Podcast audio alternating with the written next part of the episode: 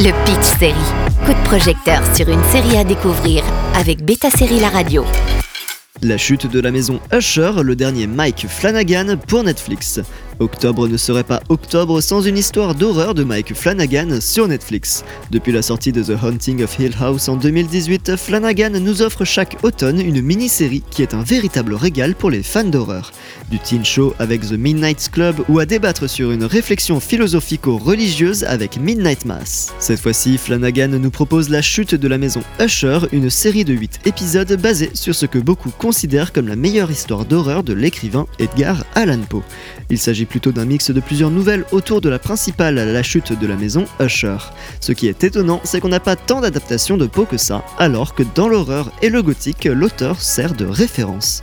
Ça parle toujours beaucoup et ça marquera sa dernière collaboration avec Netflix. Votre honneur, Peu importe les preuves qui s'accumulent contre eux, la famille Usher est plus forte et plus opaque qu'elle ne l'a jamais été. Si jamais quelqu'un vient nous chercher des noises, nous sortirons tout notre arsenal jusqu'à ce que la menace soit neutralisée. Quand tu dis neutraliser, tu veux dire poursuivi jusqu'à l'oubli ou Neutralisée ou mort. Super, on devrait dîner ensemble plus souvent, ça nous met du baume au cœur, ce genre de choses. Une famille dirigée par un frère et une sœur, Roderick et Madeleine Usher. Leur mère morte après avoir tué leur père qui n'a jamais reconnu ses enfants bâtards. En soi, des débuts difficiles pour une famille sans le sou. Mais ce n'est pas le manque d'ambition qui va freiner Roderick et Madeleine. Ils vont se débrouiller pour créer un médicament et se trouver à la tête d'une grande entreprise pharmaceutique. Devenu milliardaire, seul Roderick a des enfants et la malédiction Usher va s'abattre sur la famille. La richesse et la gloire, mais à quel prix? C'est toute la tragédie de cette chute qui va être dépeinte dans la série.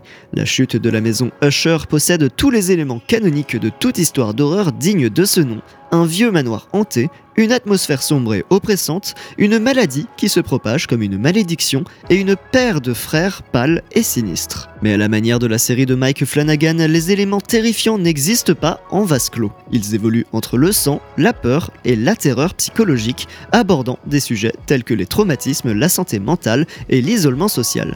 Cependant, bien qu'elle soit basée sur une histoire de 1839 et qu'elle comporte des éléments d'horreur gothique, la série se déroule de nos jours et met plus l'accent sur la figure féminine qui semble être la cause de la misère des héritiers de la maison. Usher qui apporte une tournure intéressante au récit. À la tête du casting qui donne vie à cette gamme de personnages malheureux se trouve Bruce Greenwood et Carla Gugino, du Flanaganverse comme avec tous ses autres acteurs fétiches, avec Mary McDonnell et Mark Hamill.